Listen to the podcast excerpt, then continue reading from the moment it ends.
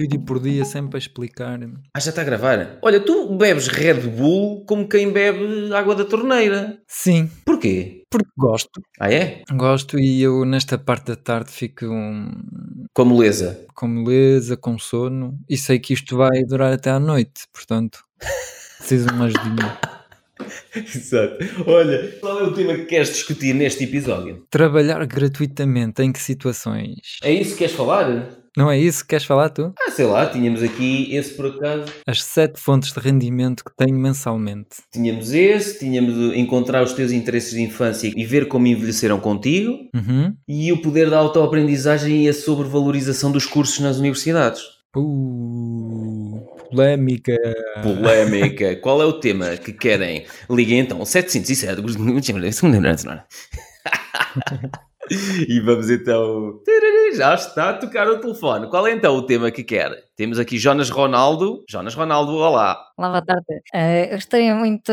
Vocês estão sempre aí a meter barulho e a dizer que as universidades não prestam e que não sei quantos. Eu sou professor de economia, portanto não estou nada a concordar com vocês. Pá. Jonas Ronaldo, nós respeitamos a sua opinião e não sei, quer começar por falar sobre esse tema, Jonas? Quero sim. eh, ter- teria muito prazer em falar com vocês. Gostava de ser convidado no podcast. Então vá, pronto, está decidido depois de termos uma chamada deste nosso ouvinte, Jonas Ronaldo. Vamos então falar sobre o tema o poder da autoaprendizagem e a sobrevalorização dos cursos nas universidades. Não quer dizer que, que este seja o o nome do episódio, certo? Sim, sim, sim. Depois vamos, vai haver aqui um trabalho de, de copy e vai ficar igualzinho o título. Ó Francisco, o que é que tu achas? Continua a ser importante, as empresas continuam a valorizar muito o facto de tu teres uma licenciatura, um mestrado, um doutoramento, ou o facto de tu teres um diploma da universidade X ou Y? Depende. Depende. Comigo é sempre depende. Depende do ponto de vista, como dizia um amigo meu. É, depende do ponto de vista. No sentido em que, ok, se eu precisar de um médico, vou pegar num médico que não tem diploma? Não. Que aprendeu no YouTube. É, eu vi uns vídeos de um, de um brasileiro e tal. Deixa-me e ir aqui buscar um livro que eu quero discutir aqui neste episódio. Atenção, eu estou a dizer brasileiro porque muita gente eh, segue vídeos lá do Brasil e há sempre um youtuber brasileiro a ensinar qualquer coisa, não é? É assim, eu concordo com aquilo que tu dizes, ou seja, há determinadas profissões que te exigem, pá, para que tu possas exercer essas profissões, exigem que tu tenhas pelo menos uma licenciatura, certo? Uhum. Portanto, nós não estamos aqui com este episódio, não queremos desvalorizar completamente o trabalho das instituições de ensino e das instituições de, das universidades, instituições de ensino superior. O que eu gostaria que os ouvintes percebessem é que há determinadas profissões em que a autoaprendizagem é muito mais importante do que propriamente o canudo, o diploma ou a universidade onde tu estudaste. Há profissões, atualmente, E competências. e competências, exatamente, que tu consegues desenvolver. Eu falo por mim, ao longo dos anos, eu tirei o curso de Engenharia Florestal. Eu nunca exerci nada na área da Engenharia Florestal. Eu acabei por me ligar muito mais à parte do ambiente, da conservação dos valores naturais. E eu posso te dizer que eu não tenho formação académica nenhuma em marketing, em vendas, em plataformas online, e-commerce. Eu não tenho formação nenhuma a nível superior nessas áreas.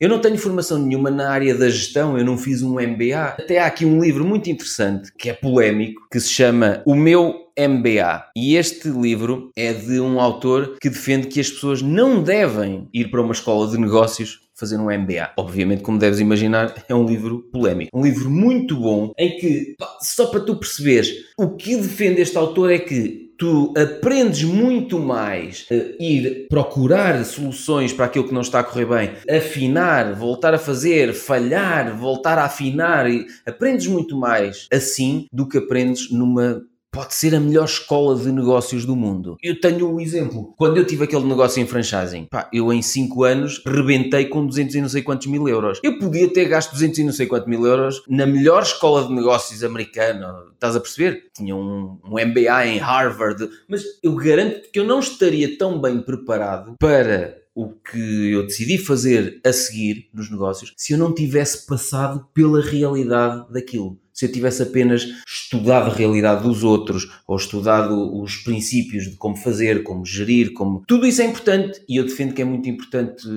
aprenderes guitarra, mas saberes teoria musical, aprenderes a desenvolver negócios, mas saberes também a parte da gestão. Toda a teoria é importante, mas muito mais importante do, do que a teoria é o momento em que tu passas a ação, porque é aí que tu vais ver que aplicar a teoria, conforme vem nos livros, não é assim tão fácil como parece, percebes? E cada vez mais o que é mais valorizado, seja no mercado, seja para as próprias pessoas que querem ser empreendedoras e criar coisas que ainda não existem, o que é valorizado é a curiosidade de querer investigar mais nos livros, nos cursos online, nos podcasts, nos vídeos no YouTube. Obviamente que com tanta informação que nós temos atualmente, o mais difícil é as pessoas manterem-se focadas e manterem-se alinhadas com é isto que eu procuro, estas são as pessoas muito boas que eu sigo e é com eles que eu quero aprender. Eu tenho pessoas a quem eu posso chamar de mentores, apesar dessas pessoas não saberem que são meus mentores. O Tim Ferriss é meu mentor, apesar dele não saber que é meu mentor, mas tudo o que ele faz no podcast eu ouço. Todos os livros que ele lança, eu compro, eu sigo a forma como ele vai fazendo as coisas. E, inclusivamente, há determinadas coisas, eu lembro-me há uns anos que eu concordava com tudo que ele fazia e o que ele dizia, e é engraçado que às vezes estou a ouvir o podcast e, neste momento, há montes de opiniões dele com as quais eu não concordo. E eu acho que é... Bom sinal. Sim, é bom sinal porque nem, mas nem ele está correto, nem eu estou correto. Eu não estou a dizer, não, eu agora sou mais do que ele. Não é isso que eu estou a dizer. Estou a dizer é que eu já desenvolvi o meu próprio estilo de pensamento e já consigo olhar para aquilo que ele diz e faz, não de forma cega, como eu ouvia ou, ou, lia há uns anos, mas já olho e digo assim: ok, isto até pode fazer sentido para ele, mas para mim isto não faz sentido nenhum, porque eu já fiz assim ou assado. Pá, ele, sei lá, vou dar um exemplo. Num episódio, um convidado estava a dizer que desde que ele teve a cadela dele, a Molly, que o Tim Ferriss de repente passou a ser uma pessoa diferente, opá, quase mais carinhoso, mais não sei o quê, porque ele, ele, era uma máquina fria e pragmática. E ele explica lá que, pá, pois, de facto, estás habituado a estar em tua casa, sozinho, a gerir as tuas coisas e de repente teres um cão que pode ir fazer cocó na carpete ou mijar-te os tapetes ou não sei o quê, ele diz, pá, a culpa é de quem? Não é do cão, a culpa é minha porque deixei lá os tapetes. E epá, eu aqui não concordo nada com, com a abordagem dele de vida. Mas para ele resulta, ou seja, ele quer a cadela, adora a cadela e acha que o que está errado é ele continuar a ter tapetes em casa porque ele agora tem uma cadela e não devia ter os tapetes porque sabe que a cadela vai mijar nos tapetes. Para mim,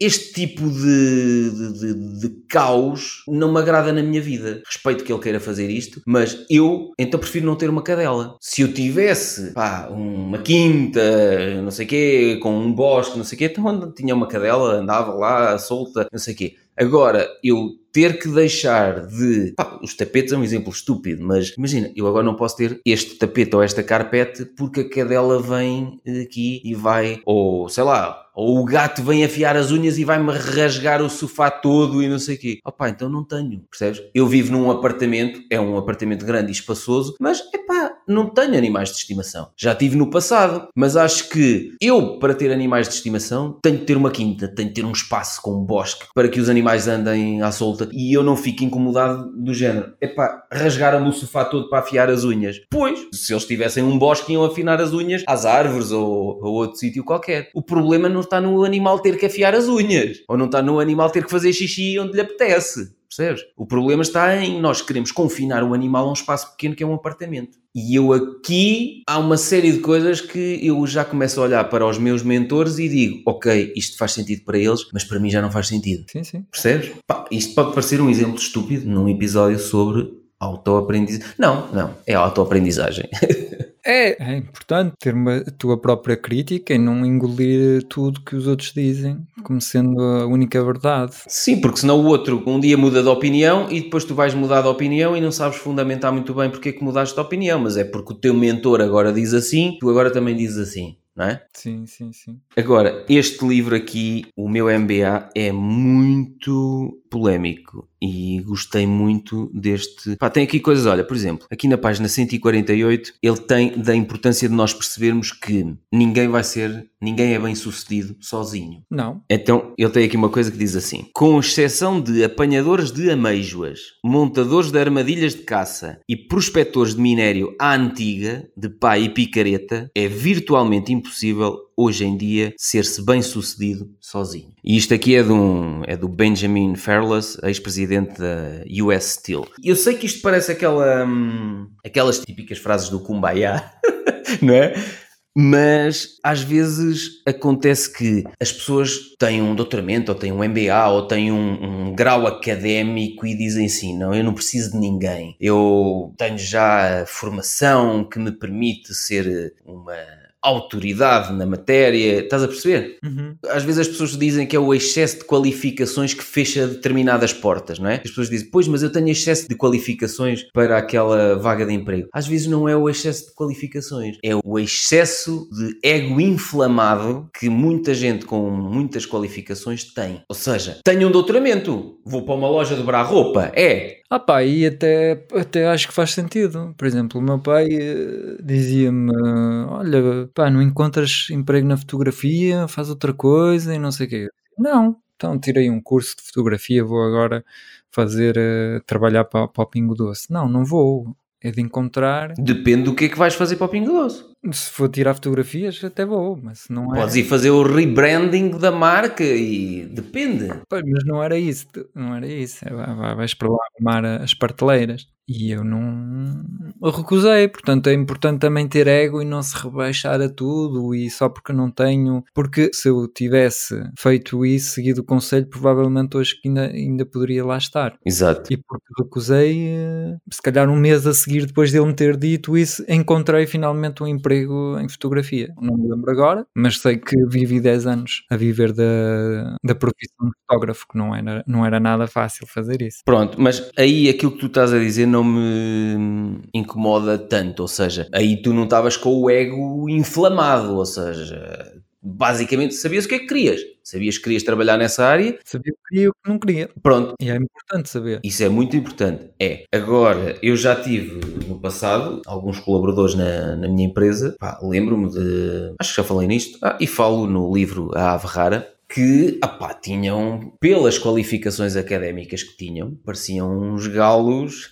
emproados no, no capoeiro, estás a perceber? Ou seja, o que eles dissessem é que era regra universal e tudo o resto, pá, ainda tens muitos anos para chegar ao meu nível.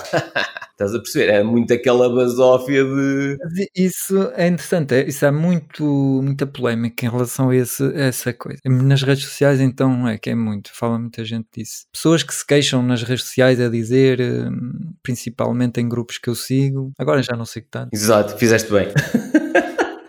mas pessoas a queixar-se porque ah, eu falei com a minha amiga do meu projeto e ela disse-me que não, não tinha assunto nenhum, o meu projeto de negócio e tal, e que não prestava, mas, mas quem é ela para me dizer uh, se aquilo é boa ideia ou não, o que é que ela já fez na vida para saber se presta ou não? Mas já lembras, já falamos nisso aqui, que não é preciso tirar um, um curso de cinema para ver se um filme é bom ou mau. Exatamente é ser um chefe para saber que, que, o arroz está torrado e que não presta, não é? E há outra coisa importante, que também é importante ouvir o feedback das pessoas, mas depois, uhum. se tu estás determinado a fazer uma coisa nova ou, ou, uma nova abordagem ou uma coisa que ainda não existe, epá, o feedback que tu tens que aceitar dos outros, tens que relativizar muito as coisas porque, e não levar a mal. Pá. Ah, mas ela levou a mal, ela estava ali, essa pessoa a queixar-se e, e muita gente a dizer: Ah, tu não ligues nenhuma, segue os teus sonhos e ela não é estúpida, não sei o quê. Pá, se calhar ela já tinha razão, a ideia dela não prestava. Já tive muita gente que me falou das ideias de negócios e eu, ah, ok, se quiseres, faz, mas eu acho que não vai funcionar. Mas... E eu já tive montes de ideias de negócios que avancei e foram um fiasco total. O que eu costumo dizer, olha, eu não sei se a tua ideia presta ou não, o mercado é que sabe. Claro. Portanto, pergunta mercado lança e vê. E o mercado há de dizer se quer ou não quer comprar o que tu queres vender. O que é que eu acho não, não vale nada. Até eu ia te perguntar o que é que tu achas, já não pergunto. Pronto. Ah, não vale nada. não, mas esse exercício de ir colocar isso nas redes sociais serve para quê, Francisco? Ah, pá, vão chorar e vão. uh, Ai, coitadinho, não gostaram da tua ideia, coitadinho. É isso. Pois é.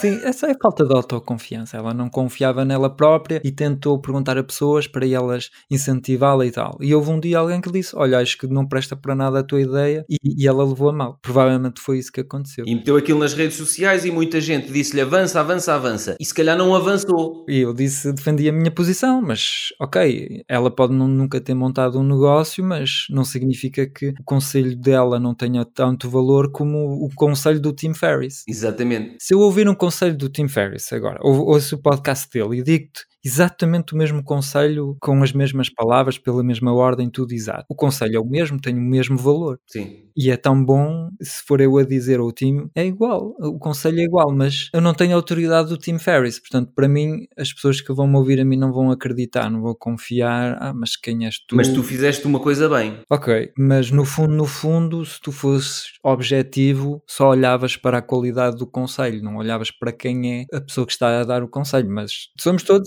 influenciados por isso. Eu também. Tu fizeste uma coisa bem que foi começaste a deixar de seguir esses grupos, porque isso não acrescentava nada à tua vida. Não, mas é interessante porque me ajuda a criar eh, conteúdos, por exemplo. Por exemplo, eu peguei nisso e fiz um e-mail a explicar, olha, o que eu gostava de fazer é que eu fazia um print screen dela a chorar, fazer de calimero e depois explicava porque é que aquilo não fazia muito sentido e qual era o verdadeiro problema no fundo, no fundo, segundo a minha opinião, claro. Ou seja, tu estavas a aproveitar-te das lamúrias dos outros para produzir conteúdo com a tua opinião. Acho isso brilhante. Mas olha, em relação ainda aos diplomas, aos canudos, eu posso dizer-te que já falei no outro episódio que o Alexandre, que edita os meus vídeos, ele tirou um curso que é o CETESP, já numa instituição de ensino superior, que depois tinha a possibilidade de continuar diretamente naquela instituição de ensino superior. E eu na altura até o incentivei, epá, continua, sei lá, tiras um curso multimédia e assim. E ele disse, não quero. E eu até na altura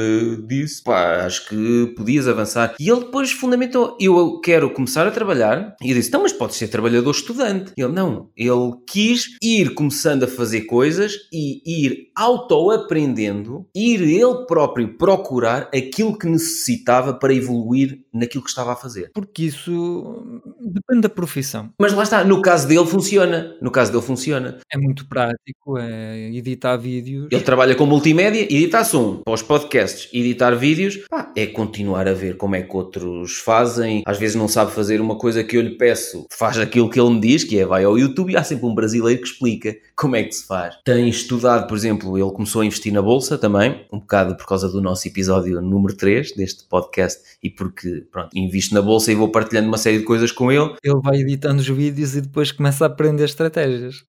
A brincar, ele a editar os teus vídeos e os nossos podcasts e tal, ele está a aprender muito. É Muito. Eu, quando estou a tentar vender um curso dos meus clientes, eu tenho acesso a curso, Tens que estudar o curso. tenho que seguir o curso e tal, estudar, e portanto é um dois em um, é muito bom este formato assim. É porque até me permite a mim, em vez de ter que, sei lá, dar formação ao Alexandre no sentido que eu queria em que ele pensasse em termos de empreender, em termos de ver as coisas que não são assim tão óbvias ou não sei o quê, como eu lhe entrego os vídeos e os podcasts para editar, ele leva essa injeção de conhecimento e ele adora isso, pá. Ele, quando não era ele a editar os podcasts, quando ainda era eu a editar os episódios, ele, por exemplo, ia à casa almoçar e ia ouvir o nosso podcast. Vinha de casa, vinha ouvir o nosso podcast. Continuava, os episódios são muito longos, ele ouvia-os todos e às vezes ia discutindo comigo. Epá, estive a ouvir o episódio tal, tal, tal. Um dia destes podemos trazê-lo, sim, exatamente. Mas, eu, pá, é muito giro esse formato. E ele agora até quando lhe passei a edição dos podcasts, ele disse assim, ei pá, então agora vais-me lixar, depois não vou ter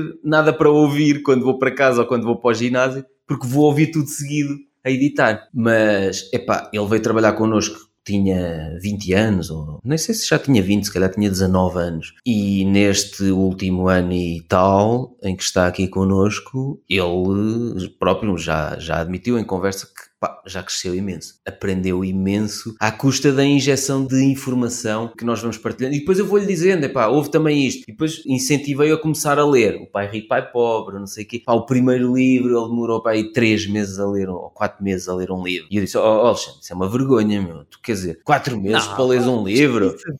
Pedro. Mas ele depois começou, por exemplo, um, ele ao fim de semana vai ter com a namorada, vai de autocarro e ele diz: pá, de autocarro é ótimo, porque eu não vou a conduzir, vou a ler um livro ou vou ouvir um podcast. E então ele começou a usar estes bocadinhos quando vai a casa almoçar, quando vai para o ginásio, quando vai de autocarro para outra cidade, ou assim. em vez de ir de carro, vai de autocarro, ótimo, vai ouvir um podcast, vai ler um livro. E então é aí que ele consome montes de informação. E eu sinto isso comigo, ele também já admitiu isso.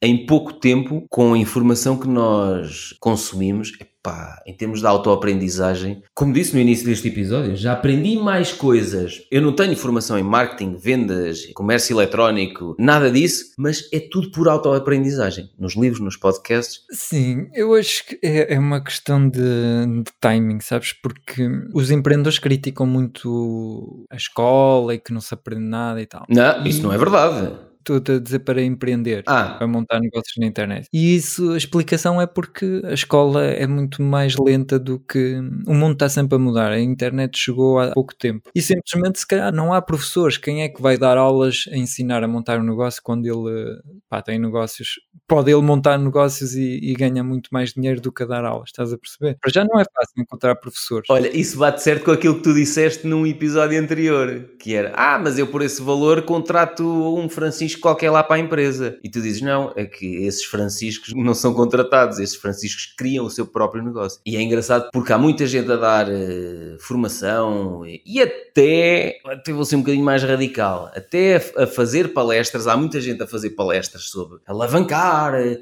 e os negócios, não sei o quê, que nunca criaram negócios nenhuns. São muito motivadores, são gajos que motivam o pessoal a fazer. Também é importante, porque se não tiveres motivação, não consegues avançar. Agora, a questão é que fala-se muito na, na questão do, do ser empreendedor e ser não sei quê. epá, e eu há uns anos achava que toda a gente podia e deveria ser empreendedor. Neste momento, acho que nem toda a gente. Porquê? Porque hum, pá, tu, para seres empreendedor, tens que viver muito bem com a ansiedade, com o medo, porque vais falhar.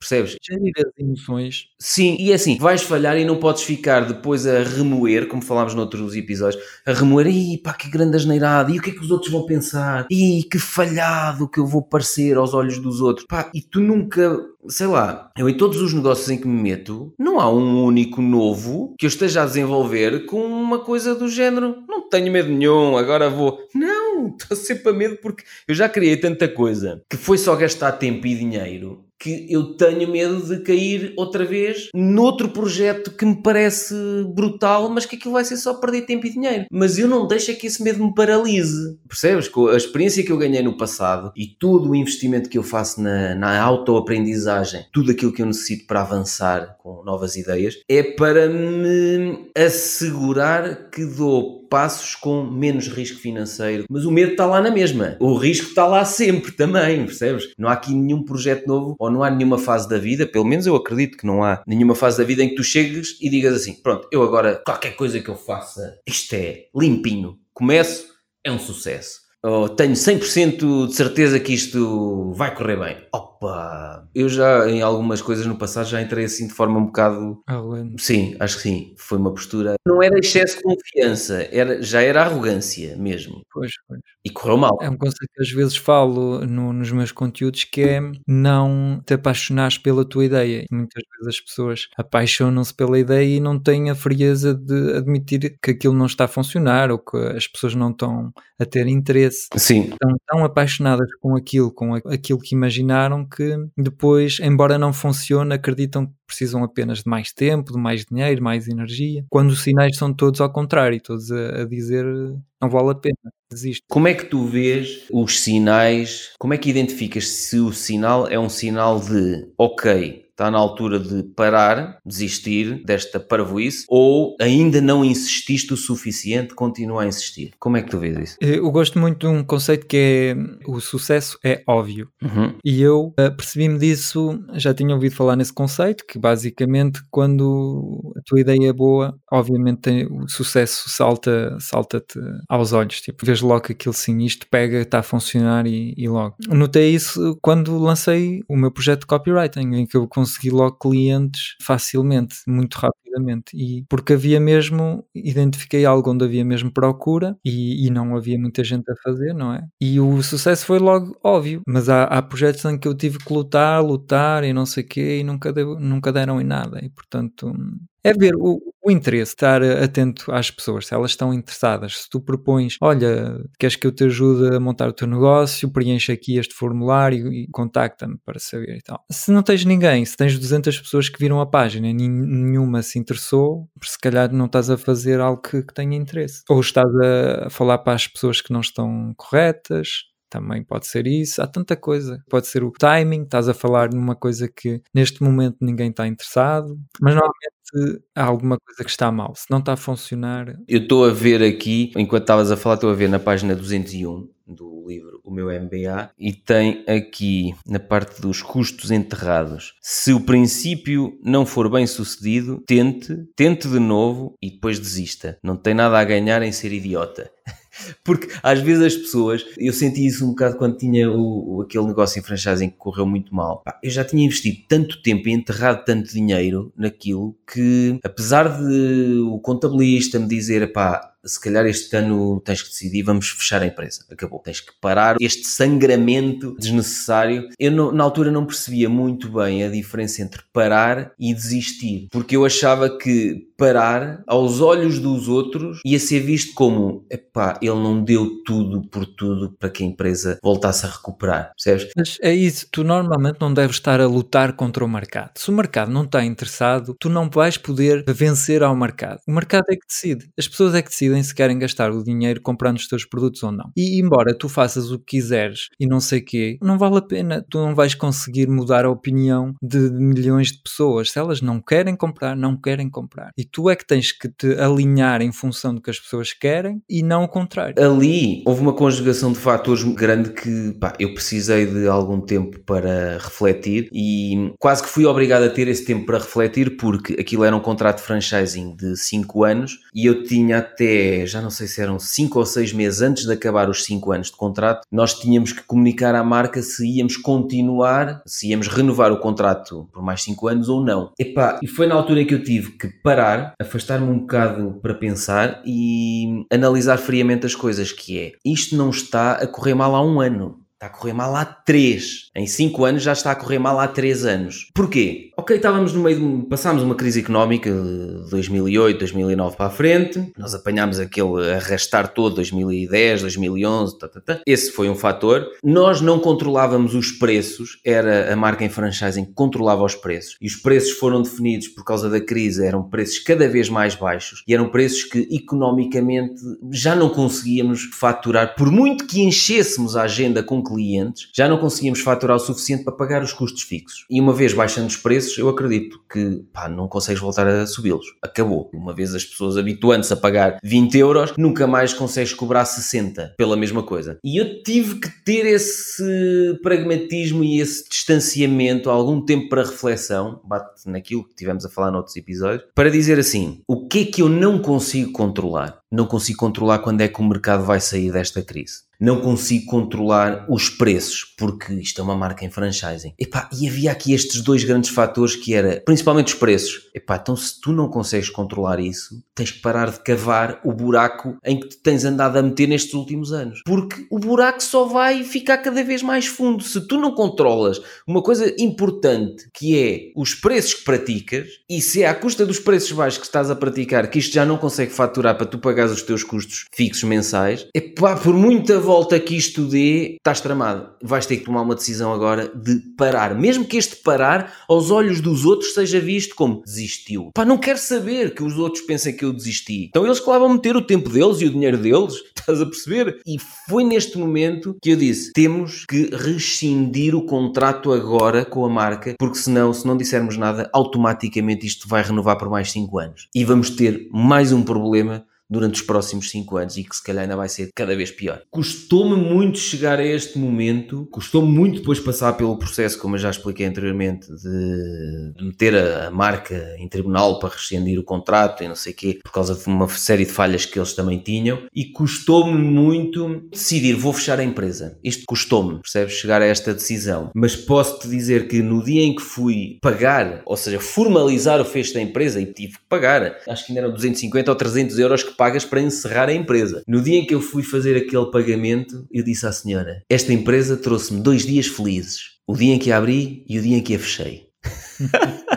Tudo o resto, opa, para teve uns dias felizes no, também no início. Pá, foi um negócio que correu muito bem no início. Mas eu disse isto à senhora quando fui à conservatória. Ela ficou a olhar para mim, no dia em que a abri e no dia em que a fechei.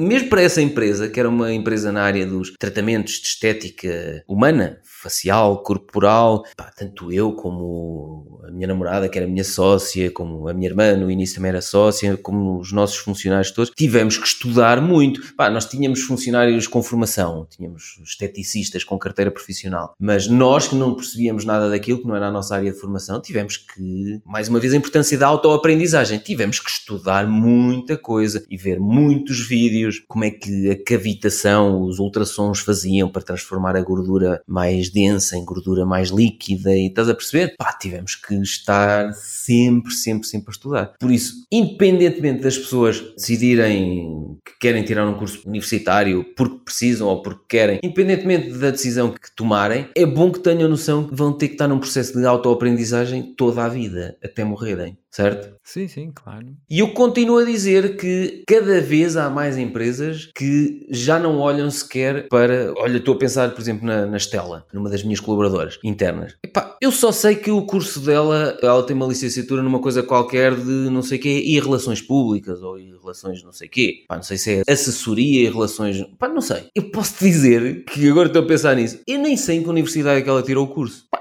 e ela trabalha comigo há, há três anos. Isso é importante nos primeiros dias. Depois sei. A universidade onde estudou, para mim, nunca me interessou. Mas nas outras empresas é igual, eles nem esquecem-se. É no, no, no, processo de. Mas mesmo no processo de seleção, pá, se calhar é possível que eu tenha olhado, mas não me ficou retido. Ou seja, não foi uma coisa do género, ah, ela tirou o curso em. Pronto, depois tens aquelas universidades que têm um estatuto, não sei quê. Não foi esse o processo.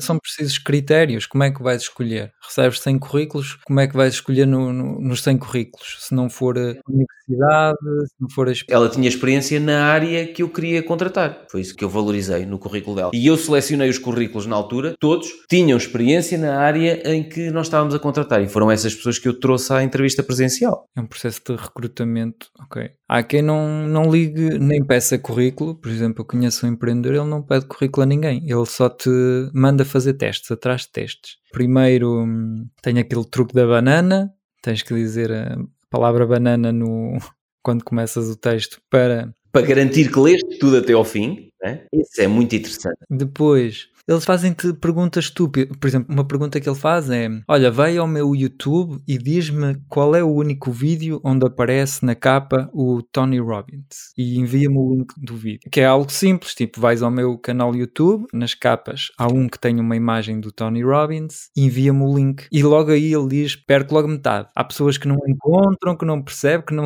não conseguem sequer seguir uma instrução super fácil. Isso é muito interessante. Só com a cena da banana já metade já foi. Com com a cena do link, já outra metade. E depois, já não me lembro exatamente dos testes todos que ele faz. E vai assim, depois, um teste que ele manda-te fazer: olha, dá-me ideias de vídeos que eu podia fazer no meu canal, conteúdos que eu podia criar. Por exemplo, tu podias perguntar aqui para conversas preocupadas, diz-me 10 assuntos dos quais nós poderíamos abordar e traz algumas notas que seriam interessantes para eu preparar o episódio, resumos de livros e o que quisesse e tal. Logo aí também já começa a ver. Começa-te a dar as tarefas que tu vais ter de fazer. Eu faço isso, como já falámos noutros episódios, faço isso depois da entrevista presencial, ou seja, com as três ou quatro pessoas finais, eu lanço-lhes desafios, e, mas fazer isso antes parece-me muito interessante, pá. Porque ele está a viver na Ásia, na Tailândia, e o recrutamento são franceses que estão em França, portanto ele não vai receber ninguém. Aquilo é tudo só depois da pessoa ser uh, entrar na empresa é que ela vem viver para a Tailândia. Portanto, é preciso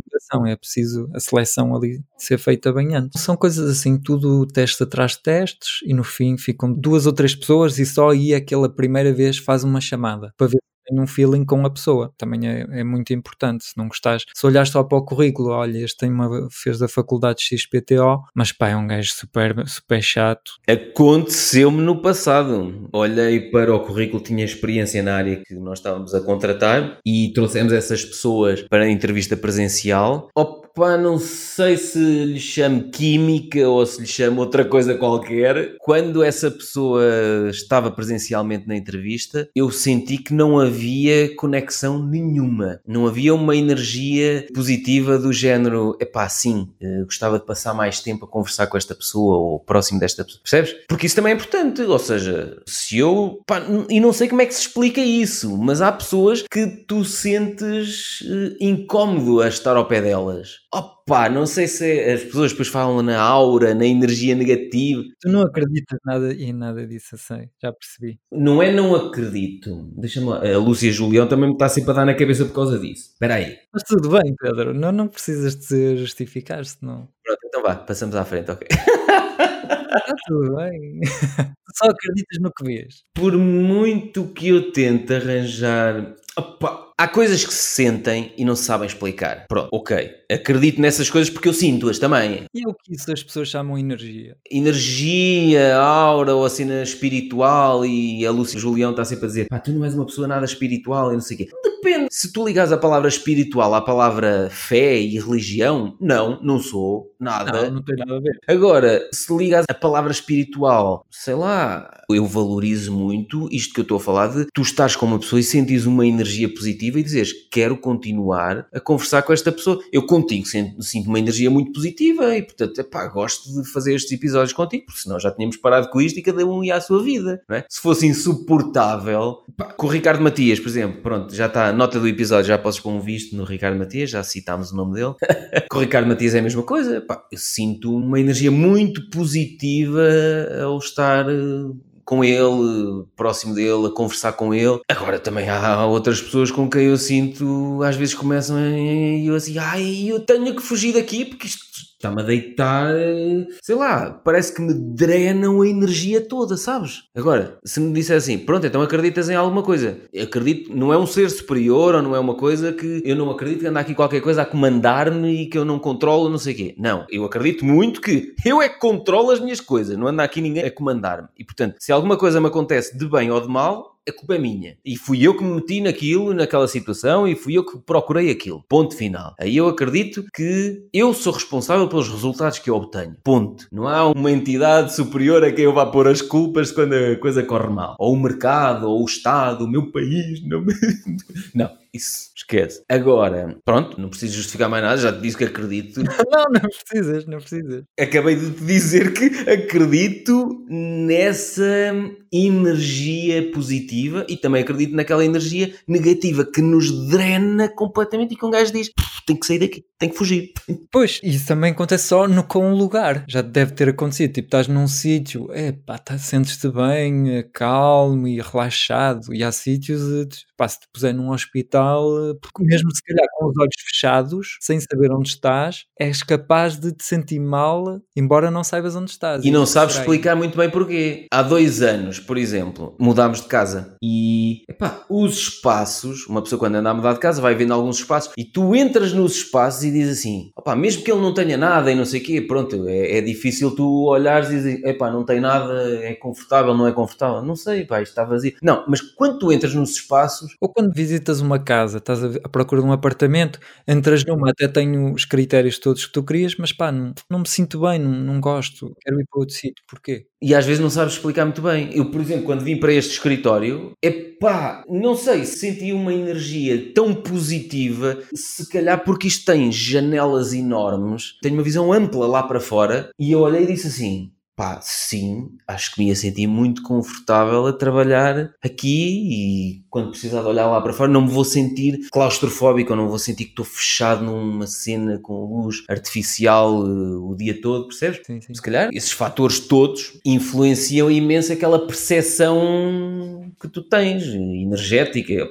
Estamos a entrar aqui em campos que nós não dominamos. Se tivermos algum ouvinte que domine estas questões e queira ser convidado num dos próximos episódios do podcast para discutir as energias ou os kumbaiás, venham, venham e vamos ter muito gosto de fazer um. Por acaso era giro fazermos um episódio sobre isso, sobre aquelas coisas Inexplicáveis. é, eu gostava de me pôr muito desconfortável, a mim e a ti, vá, muito desconfortável num ou dois episódios, pá, trazermos pessoas que têm Opiniões contrárias. Exatamente, mas coisas assim muito que eu olhasse e dissesse: pá, este gajo é um palhaço, meu. Tipo, sei lá, e para nós estarmos aqui a ouvir e no final, se calhar, até dizermos assim: espera aí, se calhar há aqui alguma ponta de fundamento. Epá, desde que não me venham dizer que trabalhar 4 horas por dia só é possível se a tua concorrência trabalhar metade, desde que não me venham dizer isso, o resto podem dizer tudo o que quiserem.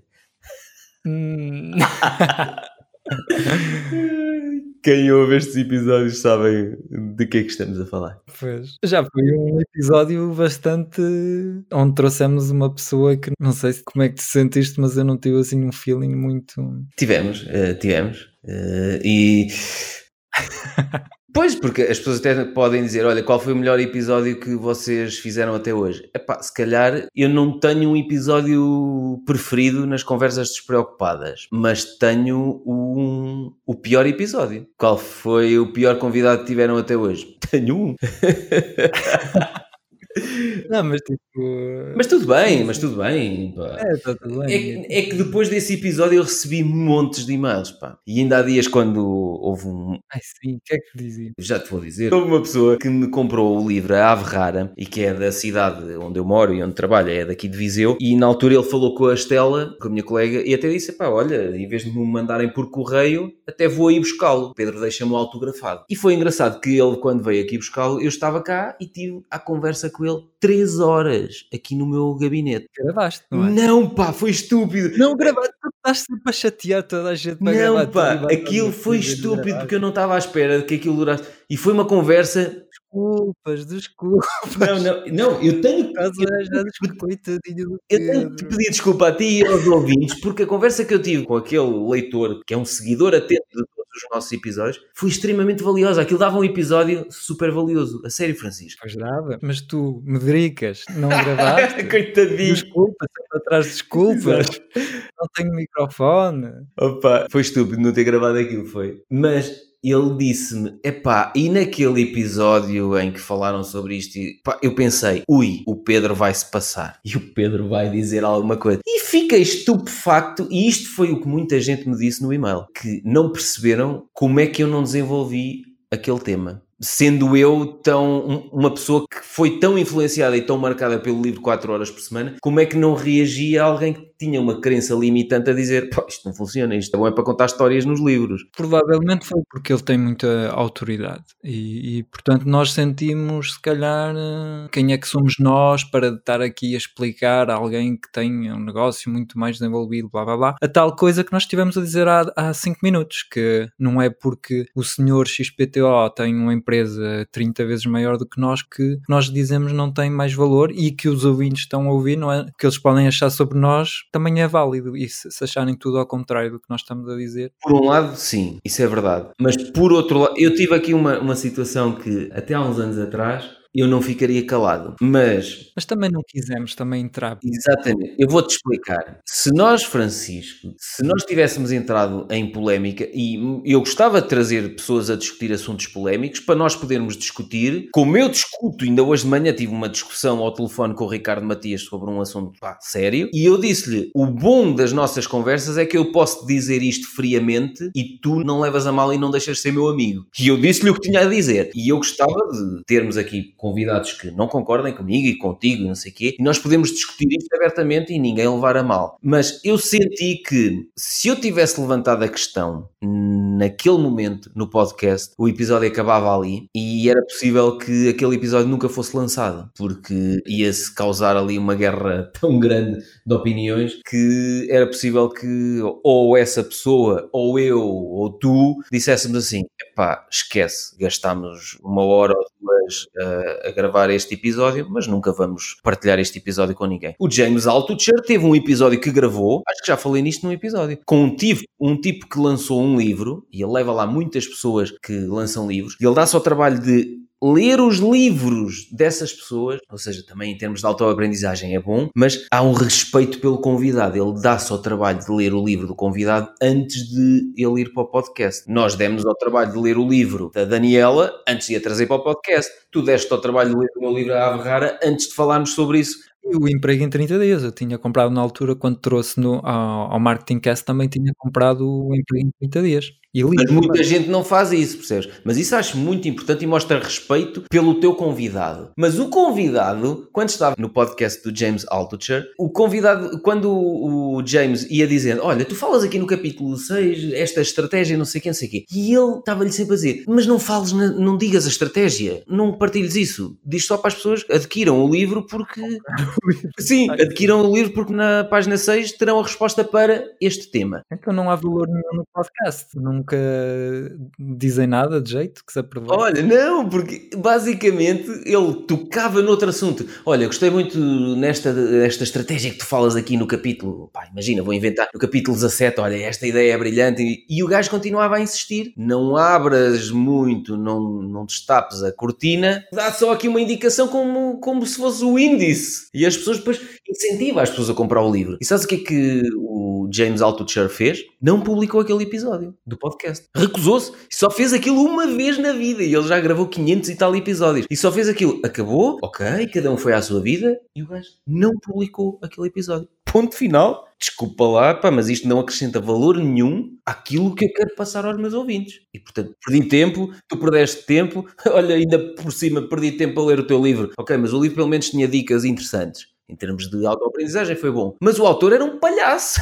autêntico, estás a perceber? Portanto. Foi por isso que não quisemos entrar em, em conflito e discutir e tal. Está tudo bem também, às vezes, eh, muitas vezes eu vejo pessoas que não concordam nada comigo, mas eu não me apetece entrar ali meia hora conversa para tentar eh, mudar a opinião daquela Não, porque vais entrar naquilo que se chama a discussão de idiotas. Pois, se ela me perguntar diretamente, olha, o que é que tu achas de, da minha ideia de, de projeto e tal, diz-me lá. Eu dou a minha ideia, que ela, a pessoa pediu-me, então vou-lhe dar a, a minha opinião. Mas se ela me dá a ideia e já está, com, eh, já está apaixonada para, pela ideia e só quer que eu um, lhe dê uma validação, que lhe dê assim, sim, vai, faz. faz. Uhum. Ah, não vou entrar, eh, se eu achar que não presta, não vou entrar em, em conversa. Claro, claro. Digo-lhe, olha, vê, experimenta e vê o que o mercado te diz. Claro, exatamente. Lá está. Por isso é que nós recuámos um bocadinho na nossa atitude nesse episódio e fizemos logo um episódio a seguir sobre 4 horas por semana. Mito ou realidade,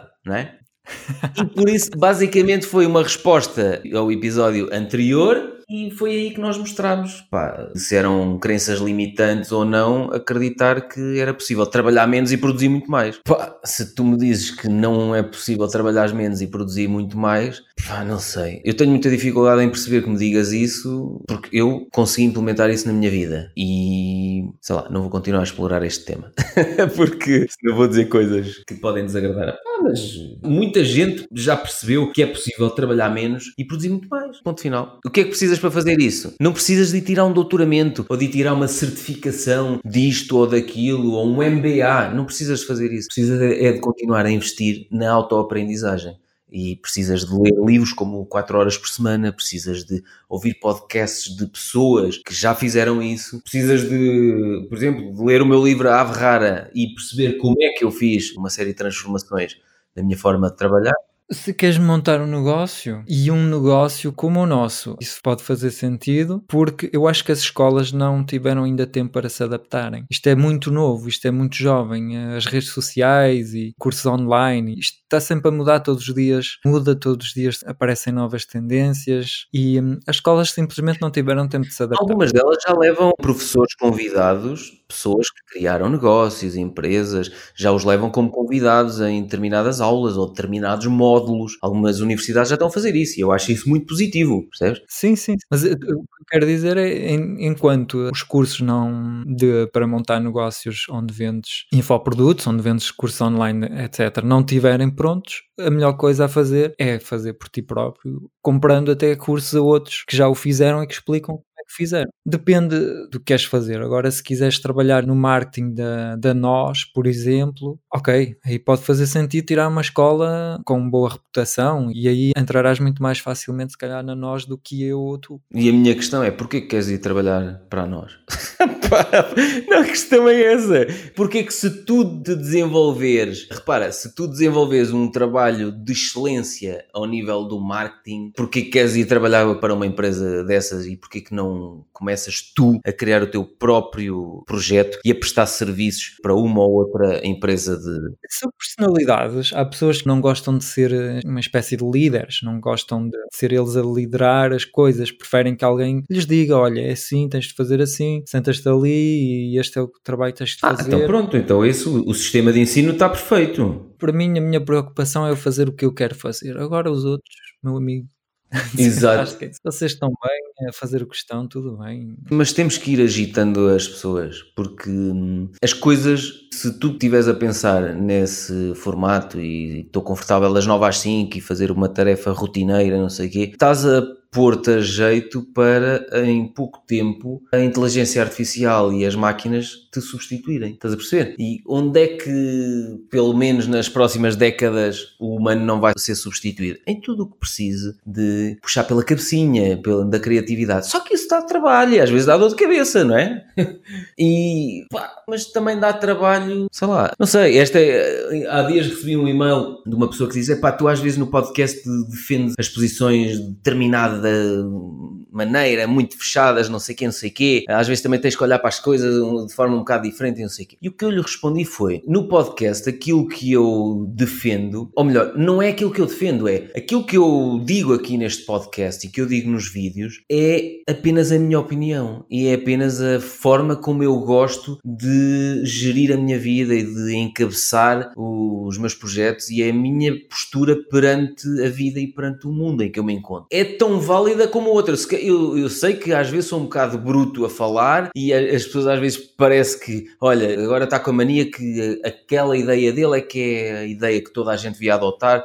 Não, não é esse o meu propósito quando digo as coisas desta forma. É esta é a forma como eu me sinto confortável e é a forma que eu gosto de fazer as coisas. Mas depois também tenho outra coisa que é, eu mudo ideias muitas vezes e muito rapidamente. Portanto, coisas que eu estou a dizer aqui, é possível que daqui a não sei quantos episódios eu diga assim: olha, se calhar eh, ainda te lembras quando falámos disto. É ridículo. Agora já penso exatamente ao contrário. Pois, é só uma questão de vontade. Porque nós temos viés, os viés cognitivos, que tenho uma série lá no podcast a falar sobre isso. Este, um dos viés que nos está a impedir de ver muitas vezes a realidade tal como ela é, se calhar, é o viés de confirmação. Por exemplo, esse livro, o tal uh, O Meu NBA. O meu MBA, sim. Como ter um MBA sem ir uh, sem tirar nenhum curso. Uh, opa, isso foi. Ele escreveu o livro com um viés de confirmação que ele estava convencido que isso era possível. Mas se eu desafiasse, ele dissesse ao, ao escritor: ouve lá, olha, eu vou-te dar um milhão de euros e tu vais-me escrever um livro a explicar porque é que as pessoas nunca, jamais na vida devem aprender sozinhas e devem todas ir à, à faculdade.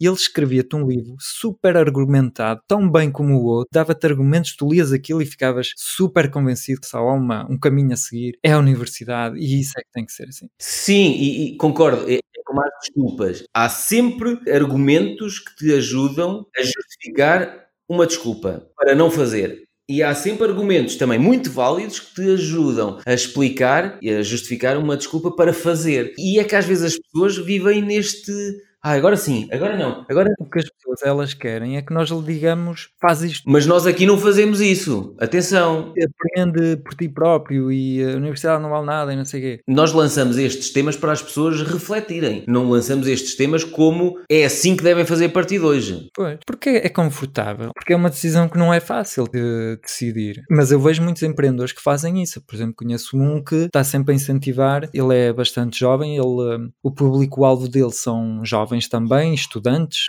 muitos que estão a estudar e tal, e ele defende dia e noite nos conteúdos dele que os estudos não prestam, que ele fez um estágio, a única experiência profissional que ele tem são, são um estágio de 3 ou 6 meses, e baseia toda a sua crença em relação ao emprego em 6 meses de, de estágio que correram mal e, portanto, ele está sempre a defender. Não vale a pena estudar e não presta e vocês têm que montar negócios e, e só na internet é que vocês vão ser livres e se trabalhar por conta de alguém nunca serão livres, nunca poderão fazer o que querem, não sei o quê. Porque ele também tem interesse, porque ele está a vender os cursos dele, ele está a vender a filosofia dele e isso é muito bonito mas tu também tens que ser responsável, porque imagina se calhar daqui a 5 ou 10 anos, jovens que tentaram lançar-se com os cursos dele e não sei o quê, e que não conseguiram, que hoje têm uma vida muito má e já é tarde para voltar. Vão criar um curso online a dizer que viver de cursos na internet não é não sei o quê. Estás a ver? Vão criar um curso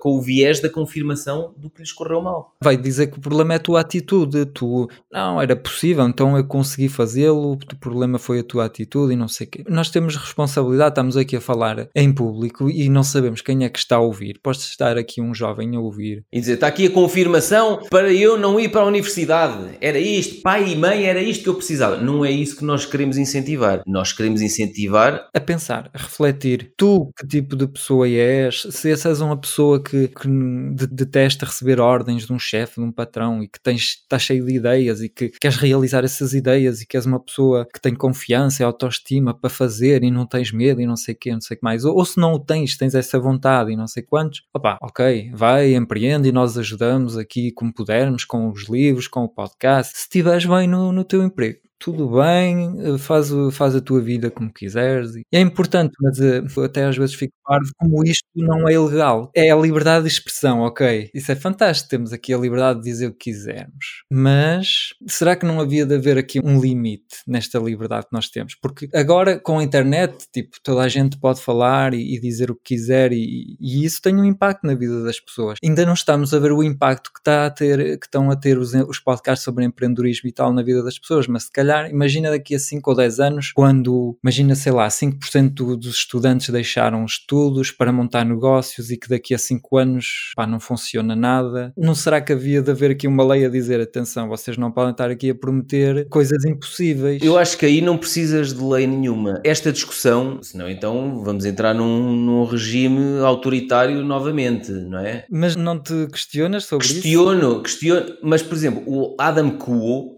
aquele asiático asiático que eu sigo nas questões da bolsa faz uma coisa muito boa. Mas também tem muita responsabilidade. Exatamente, tem, mas ele faz uma coisa muito boa e nós estamos a fazer exatamente essa reflexão neste episódio e estamos a deixar bem claro às pessoas, e eu já respondi a várias pessoas por e-mail que me colocaram questões desse género, que é atenção que aquilo que nós estamos a partilhar são as nossas ideias, a nossa forma de fazer, para vos levar a refletir. No caso das ações na bolsa, o Adam Ku partilha o portfólio dele, que ações compra e porquê que compra, e ele diz montes de vezes que, atenção, eu mostro o que eu faço, não vos estou a incentivar a imitarem. Ok, mas no fundo, no fundo, ele sabe perfeitamente que está a influenciar pessoas que vão seguir cegamente os investimentos dele. No fundo, no fundo, ok, ele faz a parte dele, uhum. ele no fundo sente-se bem. Ele disse, colocou aquela mensagem a dizer e tal, isto eu só estou a mostrar o meu portfólio e. Ele está sempre a dizer, ele diz nos vídeos isso. Sim, ele diz e tal, sejam críticos, o que eu digo não é, não é verdade absoluta e não sei o quê. Ok,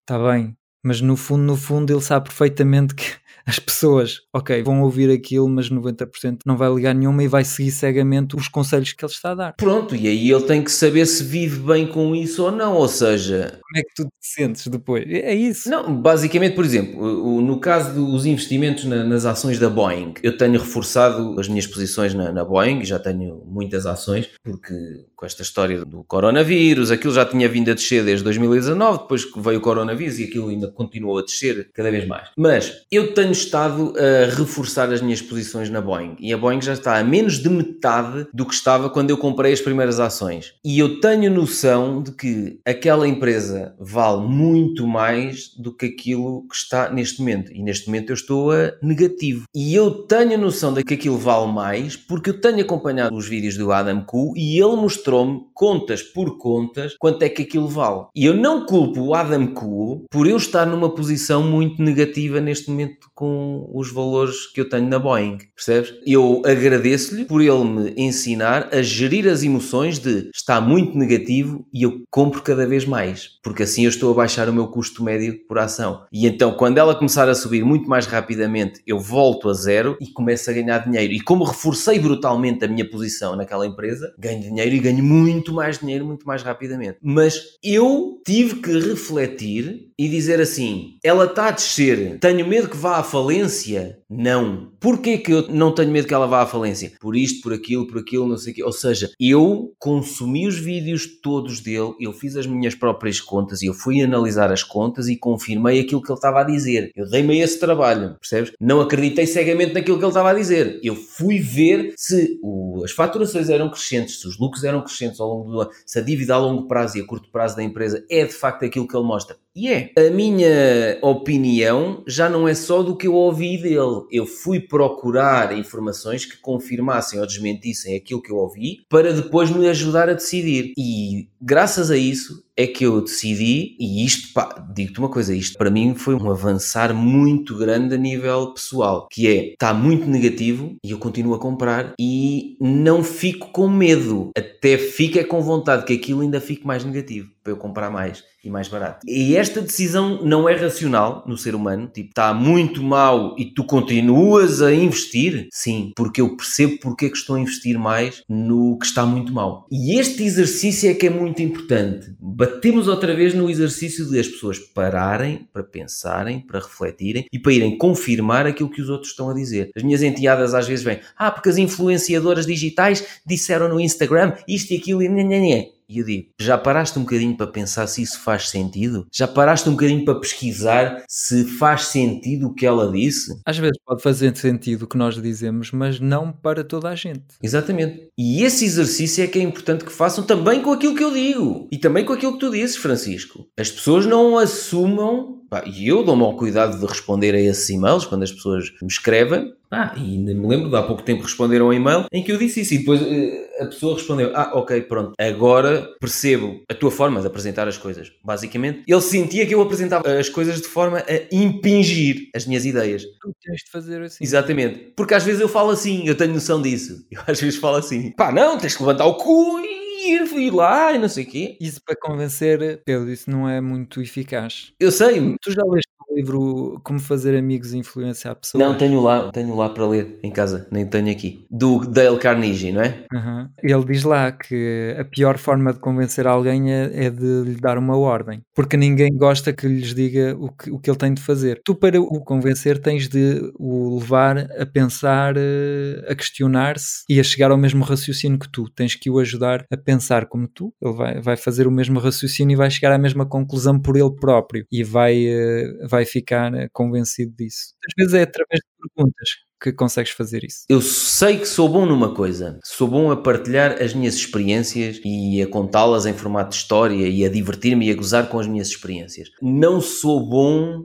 a metê-las de forma. Apesar das pessoas dizerem que pegam nos meus vídeos e nos meus livros e depois conseguem extrair dali um moral da história e aplicam. Mas eu não sou bom no imediato a convencer as pessoas que devem tomar uma atitude diferente. Sou um bocado bruto a apresentar as coisas, percebes? Mas quando eu explico às pessoas que eu não estou neste podcast, eu não quero convencer ninguém a ficar do meu lado ou a concordar com aquilo que eu digo. Eu só estou a partilhar a minha história. Eu basicamente é como se eu estivesse aqui num psicólogo psicólogo, estou a contar a minha história. E espero que ela te possa ser útil e que possas tirar daqui uma moral da história e que possas refletir sobre isto. Não estou minimamente preocupado em criar isto no formato de pá, não, eu agora. Não queres ser um influencer? Não, eu sei que tenho tido influência positiva na vida de, de muita gente que me tem escrito, graças às coisas que eu partilho, mas eu não faço as coisas nesse formato e com esse propósito, pelo menos conscientemente. Percebes? Conscientemente não faço isso. Conscientemente eu estou aqui. Mas estás a influenciar aqui, não? Mas estou a falar contigo, não estou preocupado. Tu, para te sentir bem, podemos fingir. Ah, sim, não, eu só venho aqui partilhar as minhas opinião e não quero, não estou aqui para influenciar ninguém, vocês é que sabem, não sei quantos. Mas então porquê é que estamos a publicar isto? Porque acho que aquilo que nós discutimos aqui tem valor para as pessoas que decidem pegar nisto e refletir sobre isto. Mas temos a noção que voluntariamente ou involuntariamente estamos a influenciar as pessoas. E que seja para algo positivo bocadinho de cuidado, às vezes, na forma como dizemos as coisas, porque as pessoas podem levar mesmo a sério. Eu, por exemplo, tenho o meu coach. Ele, uma vez, ele dizia num vídeo: ganha coragem, uh, desiste do teu emprego e começa a empreender e não sei o quê. Sei eu, há uns anos atrás, defendia isso a uh, 300% e neste momento defendo que não é a melhor forma de fazer. Pois. E o que é que lhe aconteceu? Houve um rapaz que lhe enviou um e-mail e dizer: epá, adorei o teu vídeo e tal, despedi-me e estou mesmo a 100%. Por onde é que eu devo começar? E ele ficou, mas estás a brincar. Então ainda nem decidiste por onde é que ias começar? Não é do dia para a noite que se faz um negócio e, e como é que vais fazer para pagar a renda e tal, não sei o quê. Portanto, eu não quero venham bater à porta a dizer: Ó oh, Francisco, então tu disseste no podcast que era assim que se tinha. Sim, mas olha lá uma coisa: foi assim que eu fiz e não recomendo que seja assim, porque acho que nem toda a gente vive com a pressão que é tu poderes naquele mês não ter dinheiro para comer. Portanto, recomendo que as coisas sejam feitas mais lentamente. Não sabemos em que situações estão os ouvintes. Ah. Mas também te vou dizer uma coisa, mas à custa disso, não vou estar agora com medo de dizer as coisas ou de partilhar as coisas, não sei o quê, com medo de, olha, a pessoa levou aquilo ao extremo e nós não estamos aqui a incentivar ninguém a matar ninguém, estás a perceber? Não. E assim, se tu me disseres, pronto, a partir de agora temos que ficar preocupados nos episódios com a forma como dizemos as coisas.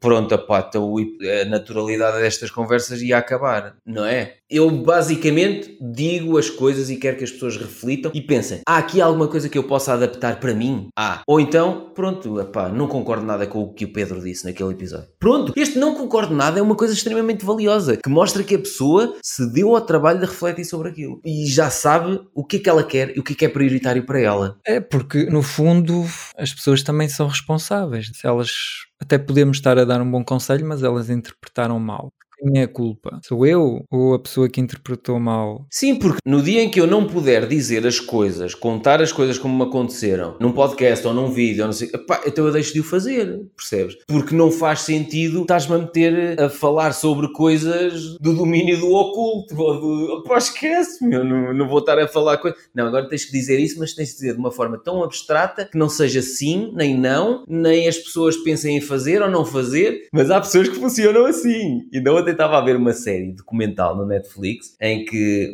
por causa do escândalo das emissões dos carros da Volkswagen, lembras-te há uns anos? Uhum. Que depois se, se, estendeu também para a Mercedes, para a BMW. E havia lá um, um, dos executivos de topo da Volkswagen que estava a ser eh, alvo de uns, uns questionários, não sei o quê, e as respostas que ele dava, epá, eram mesmo daquele género. Politicamente corretas. Eu tirava-lhe o corretas politicamente.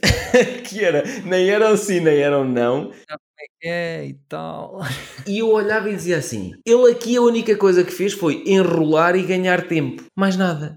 Sei, eu sei. E há pessoas assim. Eu não quero dizer, com o que estive a dizer, que nós devemos fazer isso, mas devemos ter aquele cuidado, não estar a dizer estudos não valem mesmo nada, vocês o precisam é de montar negócios. É só isso que eu estou a não, dizer. E quando estamos a recomendar que leiam este livro, o meu MBA, que recomenda que as pessoas não tirem um MBA, eu tenho um amigo meu que fez um MBA, e à custa dele ter feito o MBA, obviamente que lhe serviu para muito mais coisas do que aquilo que eu vou dizer, mas à custa dele ter tirado o MBA, conheceu uma pessoa que também estava a frequentar esse MBA, que disse: O meu patrão tem um projeto, eu não vou falar no projeto porque eu, quando esse projeto for inaugurado, eu queria que ele fosse nosso convidado aqui no, no podcast. Um, o meu patrão tem um projeto muito grande que quer avançar, precisa de um gestor de projeto. Queres ir falar com ele? E foi à custa dele ter ido frequentar esse MBA que ele teve acesso àquela pessoa que depois vais perceber num, num episódio futuro, que ele teve acesso àquele mega empreendedor, um tipo inglês, e se ele não tivesse ido fazer este MBA, ele nunca tinha tido acesso àquela pessoa que o levou àquele patrão e, portanto, ele nunca estaria no projeto em que está neste momento. Estás a perceber? Portanto, o MBA certamente lhe foi muito útil para ele aprender muitos conceitos ao nível da gestão, mas foi-lhe muito mais útil a nível de networking, porque ele encontrou ali contactos que lhe abriram as portas para um emprego fenomenal que ele tem hoje. Percebes? Portanto, quando eu mostrei este livro, não estou a dizer não façam um MBA. Estou a dizer há aqui um livro interessante. Eu, no passado, já tive situações muito interessantes de podia ter gasto aquele dinheiro todo no MBA. Podia, mas pá, tenho ali uma aprendizagem que me serviu para os negócios seguintes. Olha, outro viés que é muito, muito lixado que é o, o, viés do sobrevivente. Quer dizer, só os que venceram a guerra é que contam como é que foi. Exato. E só os sobreviventes do, dos negócios online é que têm um bocadinho de, de visibilidade. Aqueles que, que, falharam, que tentaram, que desistiram no primeiro mês, no primeiro ano, ninguém. Nunca ouve falar, eles não têm podcast a dizer olha como é que eu falhei e falhei. Mas falhei. deviam, eu acho que era brutal. Nós só ouvimos as histórias de sucesso, só as histórias de sucesso é que são contadas em podcasts. Quando eu, eu trazia convidados de podcast, só trouxe pessoas que tinham algum sucesso. Nunca descobri o blog de, um, de uma pessoa a dizer que tinha desistido do, do projeto e, e decidi convidá-lo. Portanto, é o viés do sobrevivente e, portanto, isso dá uma imagem que empreender é fantástico. É, toda a gente consegue, toda a gente. Olha, é muito interessante falar nisso porque eu há pouco tempo estive numa palestra e havia lá uma pessoa à hora do almoço eu tinha estado a almoçar com uma das pessoas da organização e estávamos a falar da dificuldade que é gerir as emoções quando tudo corre mal, quando nos falta dinheiro e não sei o quê. E eu estava-lhe a dizer, o marido dela ia começar a criar um, pá, um negócio. E eu estive-lhe a dar uma série de indicações e até lhe fiz perguntas. E isto, e aquilo. E porquê que vão ter que fazer assim? E porquê que vão ter que ter tal, tal, tal?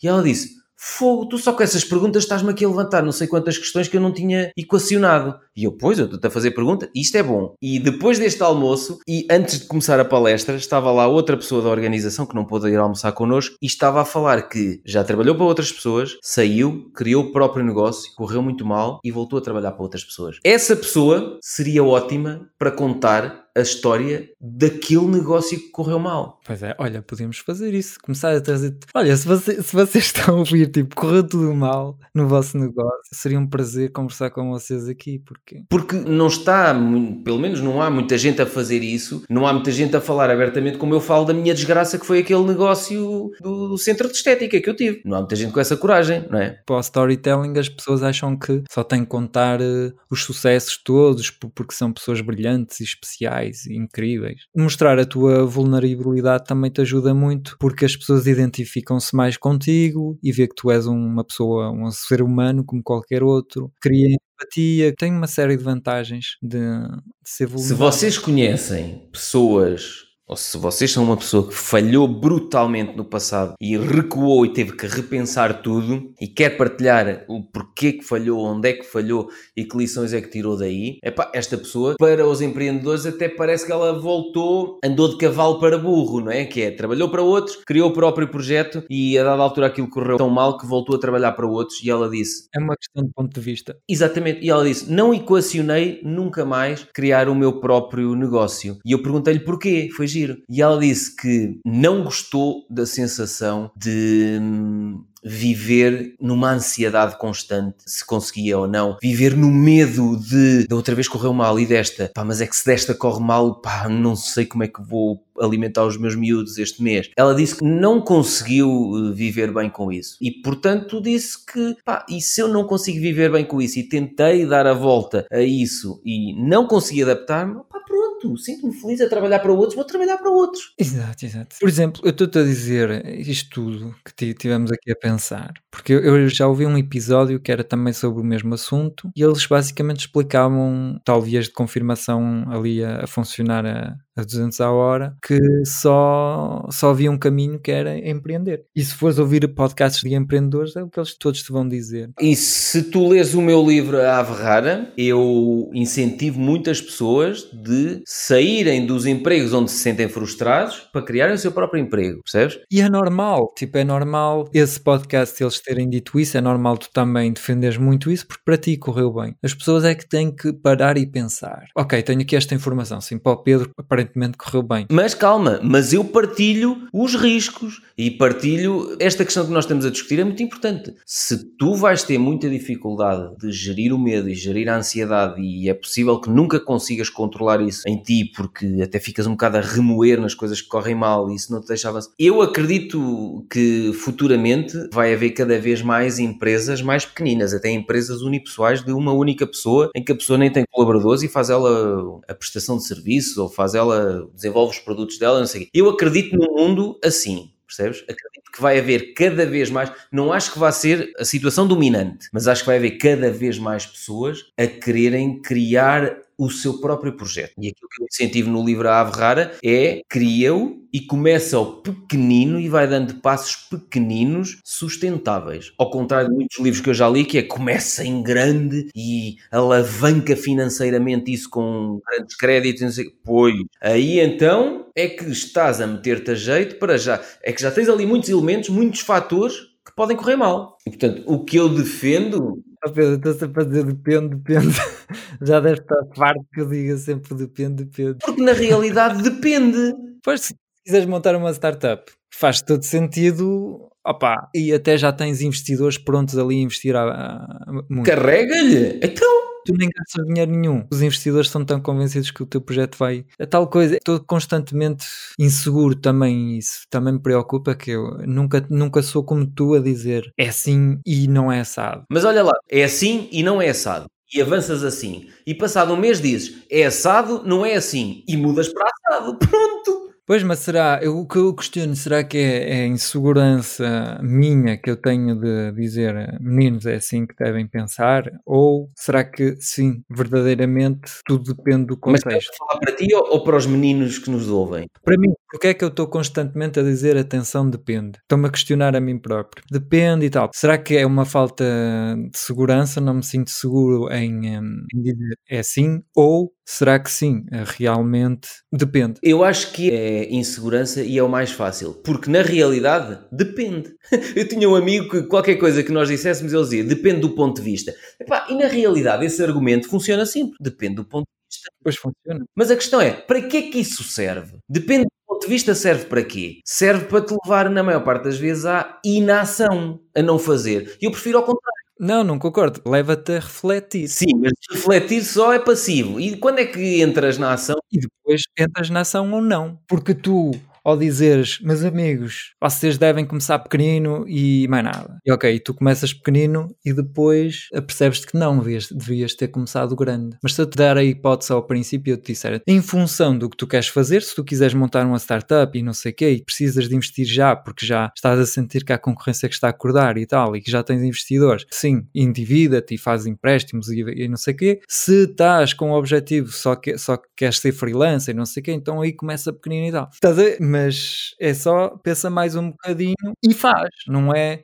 Pensa só, só, sempre, sempre, sempre. A questão é, endivida-te e faz empréstimos. Para mim, mais uma vez, essa é a minha opinião. Eu já fiz isso no passado com um dos projetos e foi a pior coisa que eu fiz. E Vias de confirmação. Correu-te mal uma vez, uma experiência de uma vez para justificar para o fim da tua vida que empréstimos é sempre mal. Mas há pessoas que fizeram empréstimos e correu tudo maravilhosamente bem e que está sempre a defender. Tens razão, pode ser. Agora, o que eu já tirei daqui, porque eu já tive empréstimos na minha empresa de consultoria e foram esses empréstimos que ajudaram a alavancar o crescimento da empresa. Isso no livro. Eu no início precisava de comprar equipamentos e eu ganhei um projeto que precisava de comprar esses equipamentos e esse dinheiro nunca mais ia entrar, ia entrar ao longo de 12 meses e eu precisei de alavancar, precisei de comprar aqueles equipamentos com quê? Com um empréstimo bancário. E foi isso que me permitiu dar o empurrão à empresa. Mas eh, concordo contigo quando tu dizes estás aqui com medo ou estás a gerir o teu risco financeiro em função de uma experiência que te correu muito mal. Verdade, pode ser. Posso ter aqui um viés de, de confirmação excessivo. Porque te correu muito mal e isso afetou-te muito e já não tens aquela neutralidade de olhar para isso com frieza, porque magoou-te imenso, foi difícil. Fez-me pensar numa coisa. No futuro, em todos os projetos em que eu me meter, uma das coisas que eu vou avaliar melhor é o risco financeiro dos projetos. Porque é uma coisa que eu tenho feito e desde que o tenho feito, todos os meus novos projetos crescem continuamente e de forma sustentável. Portanto, percebi que é um bom princípio analisar o risco financeiro do projeto. E houve várias coisas que eu senti que eu disse, epá, isso pode chamar viés de confirmação, pode chamar o que quiseres, não me interessa. que é, há coisas que eu nunca mais quero sentir na vida, que é a ansiedade de não conseguires dormir porque os bancos passaram o dia inteiro a telefonar-te e a dizer-te que amanhã vais ter mais não sei quanto de acréscimo por incumprimento do pagamento da prestação. E amanhã é dia de pagar o IVA e tu não vais pagar o IVA que são 8 mil euros e tens 20% a mais de multa por não pagares os 8 mil euros. Esse stress e essa ansiedade que me levaram a desmaiar três vezes no mesmo mês eu jurei para mim mesmo que eu nunca mais ia querer meter-me numa situação desse género. Pode ser chamado, pode ser um viés de confirmação para uma sirene que toca aqui dentro quando há um projeto que me é proposto e que envolve isso. Mas eu prometi a mim mesmo que eu ia tratar melhor da minha saúde mental e da, da minha saúde física. E se há coisa que eu quero cumprir na vida, há duas coisas. Eu disse à minha namorada há uns anos, quando tudo corria mal, eu disse-lhe: Não te preocupes, eu vou-te proteger.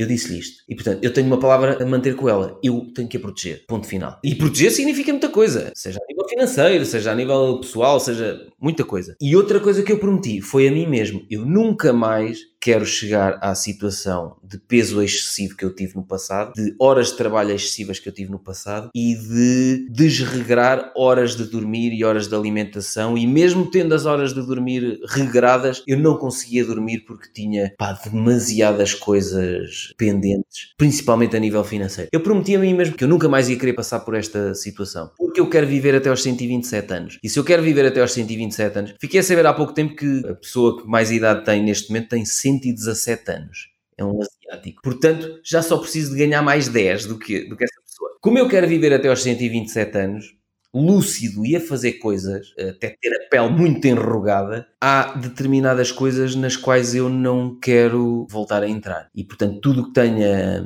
riscos financeiros para a minha saúde física e mental, eu não vou voltar a aceitar. E foi a partir daí que eu me tornei muito disciplinado comigo, mas é para o meu bem e para o bem das pessoas que me rodeiam, estás a perceber? Agora, se isso é. se vem de um viés de confirmação de correu mal ali e agora tu tens medo, não sei o quê. Não é medo, é mesmo um calhau enorme que eu meto em cima daquilo como eu disse num episódio anterior, e disse: acabou. Para ali eu não quero. Aquele tipo de situações eu não quero voltar a passar por elas. Nem eu, nem quero voltar a fazer a minha família passar por aquilo. Portanto, quando tu dizes depende, nestas situações, por exemplo, não depende. Para mim, para mim não depende. Que é, eu não entro naquilo. Se te dissesse assim, ah, mas depende, se fosse um projeto em que tu ias ganhar 10 milhões, não, não entro. Não entro nisso. Eu já tive projetos em que podia ganhar centenas de milhares de euros em pouco tempo, que me foram propostos e até eram ligados à área em que eu trabalho na consultoria ambiental, e eu não aceitei, já falei nisto no outro episódio, não aceitei entrar nisso porque